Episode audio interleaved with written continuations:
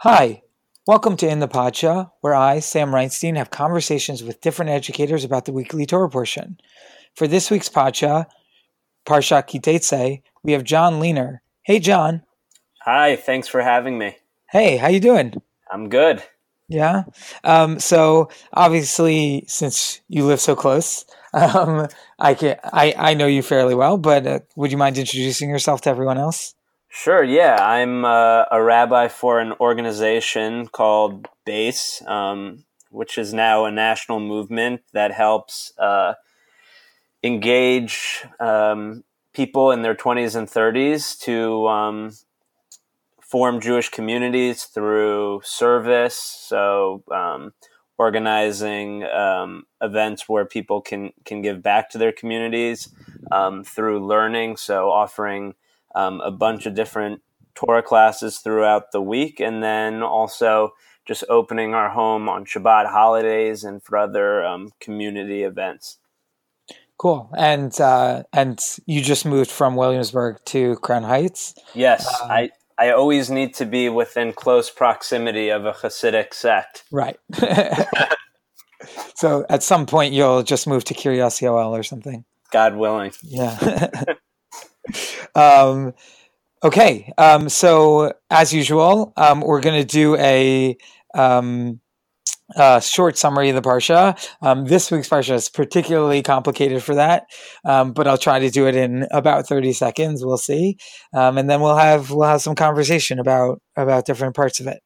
You ready? Wonderful. Great. Um, so Parsha Kitetse contains a whole lot of commandments, uh, 74 to be exact. Um, they include some ritual laws and some what I might call moral laws or sounding moral laws. Um, some of these include obligation to bury the dead as soon as you can, requirement to return a lost object, prohibition against causing pain to animals, laws of marriage and divorce, building a fence around your roof, delaying paying wages, and the obligation to send away a mother bird before taking its chicks or eggs. Uh, I that's where I'm going to stop, just because there's 74 of them, and it's just like a long list of uh, of stuff. Um, so I particularly be interested, uh, John, to hear like what uh, what caught your eye, um, just because there's so much here. totally, and you can correct me if I'm wrong. I'm pretty sure this parsha has the most amount of mitzvahs in the in the entire Torah yeah. for any parsha. Yeah, and I think it's by by a pretty long shot. Uh, I mean, if you're on, if you have 613 right 74 like it's like one seventh or eighth of it. Um, so that's obviously a lot. Right. So not only is that like a, I would say a good piece of trivia but i think it's highly significant on a religious level. Um, if you're understanding mitzvot as a way to really connect to to the divine. Mm. um, so I, I think Kitetse may get often overlooked since it's you know one of these summer parshas buried in here, but um, I think with this amount of mitzvahs, it, it, it shows its importance for sure. Right. And what, what do you mean? What do you mean by that in terms of um, using mitzvahs in order to connect to the divine? Do you mean um, like in terms of physically enacting them? Um, so to pay attention, so you can do that. Yeah, totally. Like, I mean, oh. I think we, I think mitzvot are one of these words and terms that we we hear so often and we don't take enough time to really consider the deeper meaning behind them. And from from how I understand it um, it's doing mitzvot is a way of you know bringing godliness kedusha into the world. So if you're reading one parsha where there's you know as you said 74 kind of portals to connectivity um, it, it shows that there's a lot of different ways to, to connect. Hmm. Right. And like people can kind but what of, I found, yeah, find each one. But what I found most interesting, as you said, which is the vast majority of the of the mitzvot are dealing with um, moral or laws that are between man and his fellow. Right. Um, which is really important in the sense of that um, the closer I think somebody comes to to another person, I think the Torah is saying they're also coming closer to God in that in that matter. Huh. So like by almost by connecting to other people, you like how, how do you think that works? Like yeah, like uh, Rav Kook famously said, the more intense the quest for God is in a person's heart, the more the love for all people will grow in him. Mm. So, you know, people I think often um, belittle mitzvot that are interpersonal as saying, oh, they're chesed projects or they're, hmm. um, you know, they're, they're good deeds. But I think this parsha would make a, a very good case that um, taking care of another human being, even you know somebody who you know you who dies from a capital punishment and may be a disgusting person still has to be given certain um, dignities. Right and then kind of like that doesn't matter what uh, like if you know if they lose an object you need to return it to them. It kind of doesn't matter who they are um, type thing. Right like the, the example that the torah gives in terms of how you have to um, bury somebody quickly is not you know some righteous person in the community, but it's somebody who is put to death from oh. um, a capital penalty. Oh, I see. Okay, right. So like it doesn't matter, and and I guess we learn everyone else from that, but it doesn't right. matter who they are. Right. If you're willing to do it, if you're commanded to do it for somebody um, of who does something like that, then I, I would say obviously you would do it for anybody else. Right. I, I think that's fairly significant because I think frequently sometimes you see, you know, almost like, oh, they deserve that um, type right. talk after somebody, something bad happens to somebody. Um, and um, may I think what you're getting at is that that doesn't, like, very clearly, that's not a Jewish thing to do. um, like, it doesn't matter, even if they did deserve it, like, um, like we still have extreme compassion on them and we still need to take care of them. Right. I mean, I, I, the way I understand it is that the Torah has a way of seeing each human being as being completely equal, um, as being unique, and of having infinite value. And those three values um, survive or are there no matter who the person is. Right. Um, and and here it's even forgetting about like if the person is different or not it's it's if the person is bad totally right. um, I, I also think looking at the other mitzvot um, so many of the people that the torah is seeking to protect i would say are the most vulnerable members or people in our society um, you know the first one which is definitely difficult for a um, a modern reader um, would be um, you know the beautiful woman who is taken captive in war right? That even that person is given um, some sort of um, I don't know the word you want has dignity that is bestowed on them um, then like we just talked about. and even within this like kind of odd way of taking or odd um, that kind of like more ancient way of taking somebody like even within that you need to give dignity and compassion and all that absolutely right. um, then as we said the hanging and the burial like what's mo- what who's more vulnerable than a dead person right, right? like you're you're they're, they're not going to know what you're going to do to them so the fact that you're giving such respect um, i think signals a lot to the vulnerability the defamation of a married woman. Um, you also have somebody who charging interest, so you're not oppressing the poor, the workers' rights, dignity of the debtor, paying workers, um, protecting the refugee, the convert, the orphan, the widow. You have gifts to the poor, um, honest, honest weights and measures, and then even the last mitzvah, which is, I think, um, also challenging for modern readers to eradicate Amalek, I think, is um, rooted in this, ironically, which is, you know, Amalek is known for um, their cruelty. Um, so if I, I, read it on one level as t- towards like eradicating um, that sort of um, evil. Interesting. So like, like, I mean, that's a, a super modern reading of uh, maybe even a postmodern reading of um, of like of destroying Amalek is dest- well, who's Amalek? Right. If you read the Torah, what do we know about them? We know that they're people who prey on the most vulnerable members, right? When we were leaving Egypt, they attacked the people in the back who are right. the women, children, and the elders. And attack them right as they're coming out, like right after they've just gone through something traumatic. And so they're like attacking people that are vulnerable for sure. So yeah, yeah definitely a, a, modern read, but that I see Amalek as kind of the arch nemesis of the Jewish people because one of our distinguishing marks is to be a nation that is merciful, which runs pretty contrary to I think how Amalek is portrayed in the Torah. Right. Interesting.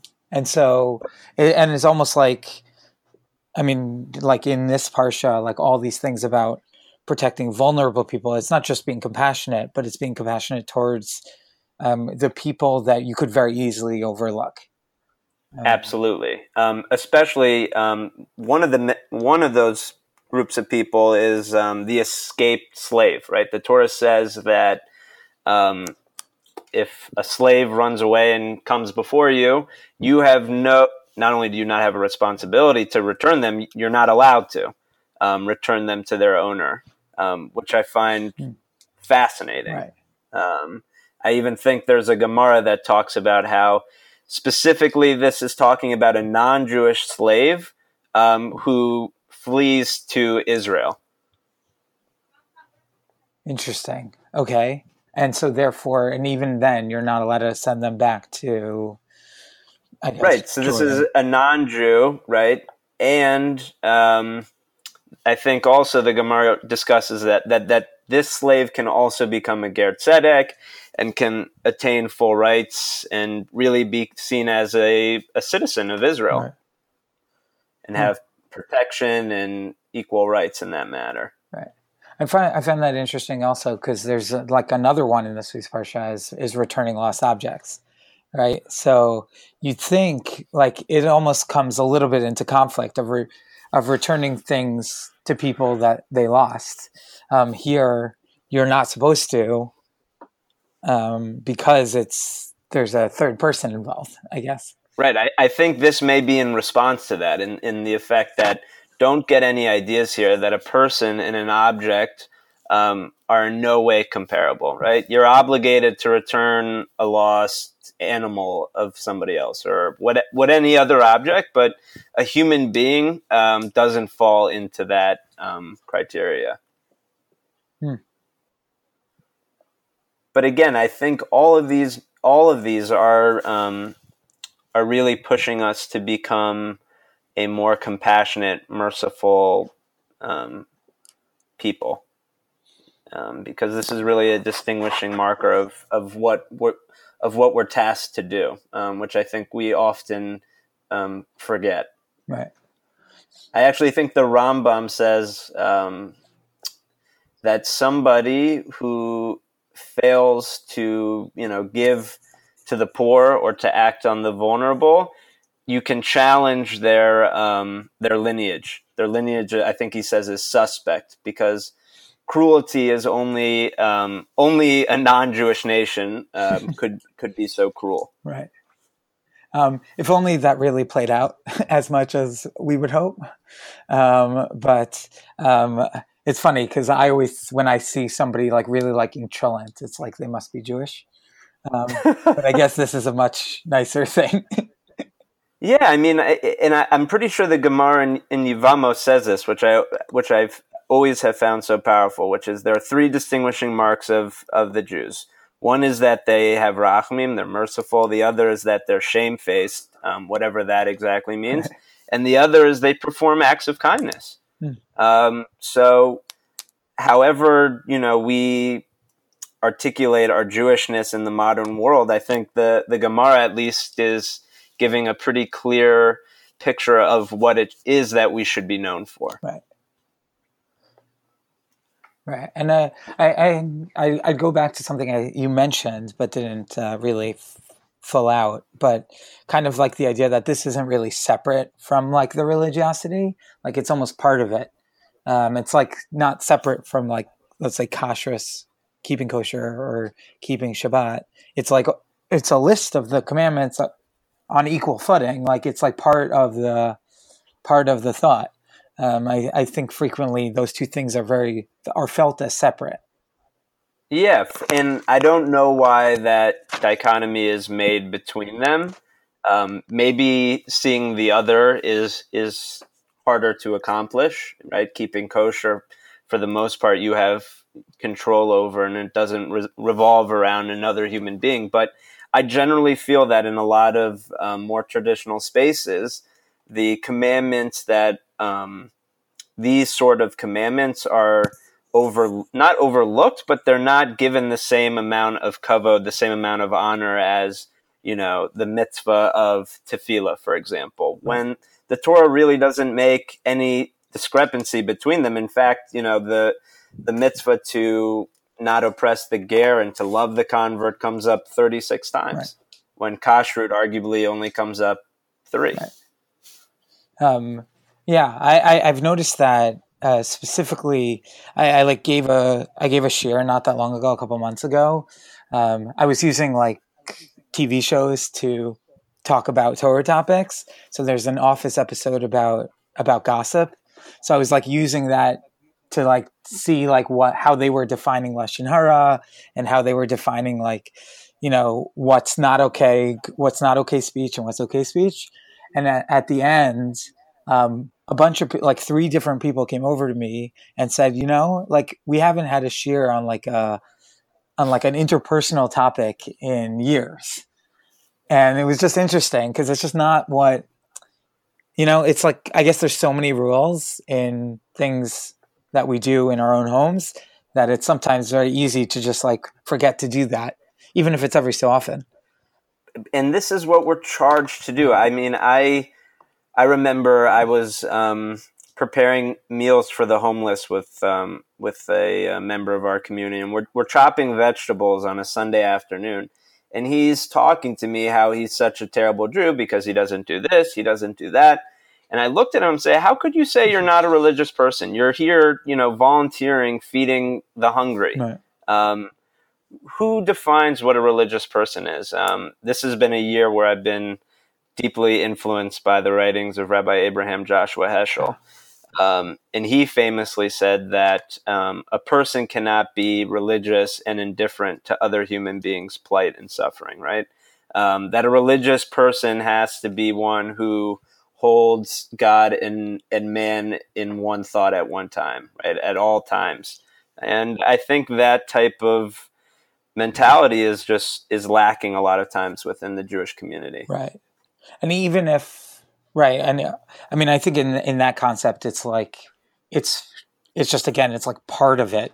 It's it's it's that that person you were working with was being religious in that moment um, but it's part of like especially for almost especially for people that are consider themselves observant however however you want to define that um, but like those people specifically should be focused on this more um, because there's like there's a whole 74 i mean not all these are but you know like all these mitzvot um, that are so focused on it absolutely and i think you know, I, I love the uh, the Haftorah on on Yom Kippur um, that we read on Shachrit. Right, everybody's at shul davening, um, fasting, and Isaiah pretty much, not pretty much, he says it even more bluntly than I'll probably say it, which is, I don't need your hmm. fast, right? I don't care about your holidays. I don't care about Shabbat. I don't care about your sacrifice. All I want you to do is take care of the most vulnerable people. Oh, yeah. That you know, and if I say that, right, it's it's ultra liberalism, yeah. but Isaiah said it before right, me, right. so I feel I have. right, but I, I, I don't. I'm at least I would hope that we can say that those things don't aren't specifically the Torah here is saying that those things don't conflict. Right, those things are part of the same thing. Um, that that like the fast is important too, but it's missing its focus if you're not doing right. the you know helping out the fast is of no importance right. that if you leave shul after yom kippur and you know pass somebody on the street who's who who needs right. a meal right. like what is it that you've just done that you're you're not able capable of seeing the, the suffering of another human being and i think i think the maybe i think the mishnah Berurah says that true or fasting has has nothing accomplishes nothing unless real teshuva also comes as a result of mm. that right uh, beautiful um, any any other thoughts to add on that idea or um I, I, I no, I think yeah. that I, we yeah. okay. Um, so something that I uh, I was thinking about, um, just because partially for the same idea that I was just noticing, is this weird mix of like religious and non and and like I don't relig- religious non-moral and religious moral um, laws. And I saw one time where they I felt like they were connected. Um, at one point, you're told to put a ma'akeh on your on your roof to put a fence around your roof, um, mm. presumably so that no one will fall down. Um, and that kind of makes sense on like a practical level. Um, but it's preceded by this mitzvah of shiluach hakein, or shiluach hakan, I should say, um, to like shoo away the mother bird when you're taking their eggs. Um, and on on the law of, of the fence, um, so the Midrash tells us, the Midrash in Tanhuma um, tells us that there's this idea of mitzvah goreret mitzvah and our avera goreret avera. Um, this idea of one mitzvah leads to another and one bad deed, one sin leads to another. Uh, so what I first didn't really understand is like how those two things are connected.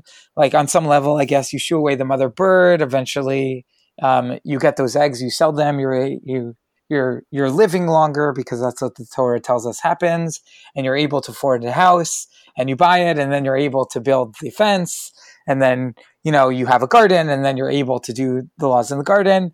Um, so I, I, get that sense in practical terms, um, but I was trying to think of like what what that means in a more, I guess, religious sense. Um, just because I feel like sometimes this idea of one thing leads to another can sometimes put people um, to do like irrational things, like trying to stop very small things um, so that nothing ever happens in the future.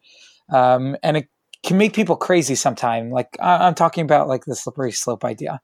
Um, and not that there is never a slippery slope, but I feel like um, sometimes that's taken so far. Um, so I don't know. I, I, was like trying to think of like, because I think here the, the Torah is trying to say that a little bit. Um, is saying like yeah, I, see it similarly in the sense of like if you're starting to show, you know, mercy on a bird, right? By by shooing the mother away before you take the nest. Um, I think in terms of mitzvah gerer mitzvah, this would be an example, meaning like now you're building your house. Um, you're going to take, I, I, think you're going to be looking more closely to find ways of um, protecting other people, right? And in the most basic way to do that is by making sure somebody doesn't fall off the roof, right? Mm-hmm. Um, you could arguably say, "This is my roof. I don't need to do anything. I don't, you know, people should be careful where they're going." But this is a pretty strong statement in terms of responsibility and protecting the yeah. other. Um, so I, I, saw a little piece in Rav Hirsch, um, Thompson Samson Raphael Hirsch, um, my favorite. To uh, like, it's actually on this. This idea is repeated in Pirkei Avot, so this is in his commentary to Pirkei Avot. Um, but he actually says it like I don't know. I, I thought of it in a more practical way. He says it in a very different way. Um, I, I'm reading a translation, but the good that you do will lead to more good, and every act of duty done bears its own reward. The knowledge that you have done the will for your Father in heaven will bring you closer to Him. It will enrich your spirit with the happy awareness of having done the right thing and re- reinforce your moral capacity to do good. The reverse is true of sin. Do not underestimate the consequences of even the most trivial wrong. So, I, I, on some level, what he's trying to say is it's not that it will it will practically happen. It's that if you're worrying about the mother bird when you buy a house, you'll you'll your first thought will be, is it safe? Right? And if you do that, your first thought will be when you see somebody on the street, you know, are they safe? Or you know what I mean? Like you you kind of like enrich yourself, um, and the more good you do, the better person you are. More so, and the more bad you do, the worse you are. Um, in like a personality sense. Yeah, I think it's like once you start seeing people or even animals um, more clearly, right? Like once you open your open up to that idea of helping, it becomes really difficult. I find it to then to then ignore right. it, right? And the reverse is also true. Like if there are days when you're just so closed off from the world um, and the other person that it, it, it, does become easy to just continuously miss opportunities um, to help somebody. Right. And, and, I think this is true on like the religious sense too, because I see it all the time, right? The the more kind of if you want to become more more observant, right? So the easiest way to do that is just to start doing some things. Um, I see people that are very like worried about like I don't really know how to keep Shabbos, so why am I doing this one thing? It's like like kind of like a uh, it it increases your capacity to do it. Um, the more you kind of like yeah, you need some momentum, right? Um, and that momentum is real. And the Rashi actually quotes this idea twice um, in this week's parsha um, here and much earlier as well um, to kind of say this concept um, that like the more the more good you do, the more good you do, kind of thing. Yeah, I love it. Um, but I, I don't know. I was thinking about that that slippery slope idea, and I feel like here this concept makes it important for if you want to do anything that's either different or feels like it might do that. It's like radically important to I feel like if you have that in mind, you're able to, or at least theoretically could be able to hold the line. Um, that if you want to, whatever line you want, line you want to hold, um, because yeah, you kind of have to understand. Like if you're thinking about things in a serious way, you'll continue to think about things in a serious way, kind of thing. Totally. I, I actually just thought about this also, the maybe the subversiveness also, which is I believe the, the mitzvah of the shooing away the mother bird was what um, Acher right. saw, mm-hmm. right? In the Gemara, he sees um, a son who's asked by his father to go shoo away the mother bird. So he's going to simultaneously accomplish the two mitzvot that the Torah promises for long right. life and then he right. dies. Right, he fall the ladders breaks and he dies, and I think it's the, witnessing that, um, ironically or painfully, is what um, doesn't allow Acher to continue doing mitzvot. Right. It's almost like seeing or being part of. Oh, specifically this idea in this week's parsha. Interesting. It kind of right. leads to other stuff. Um, ah, and I, honestly, I think that expands it a little bit. It's seeing religious, maybe it even relates to the first part. Um, seeing religious people not act, not acting compassionately, you know, has more of an has an effect on them, as Rav would say, or as Rav Kook would say. Yeah. But like more than that, it has an effect on the people witnessing it, um, because maybe it's the idea of one mitzvah leading to another, one sin leading to another, isn't just personal, but it's across person. You know, like you, other people see you. It rubs yeah, off exactly. on people. Yeah, yeah. When when we create a climate of of doing mitzvot and helping other people, it it, it becomes contagious. I think largely. Yeah. So let's uh, try and create a contagion of good. I guess. Amen. Yeah. Um, and any, any last thoughts? Thank you for okay, having me yeah. on here. This was wonderful. Um, th- thank you so much for being on. Uh, for those listening, um, you can follow Base Brooklyn on. You could probably just Google that, or um, or on Facebook. Um, they're doing lots of cool things in Crown Heights, um, and they're right near Congregation Kol Israel in Brooklyn as well. We just became so members. There you go. Uh, um, so you can check out all that. Um, lots of stuff going on, obviously, in this month. Um, and for those listening, uh, pay attention for next episodes of In the Pod Show.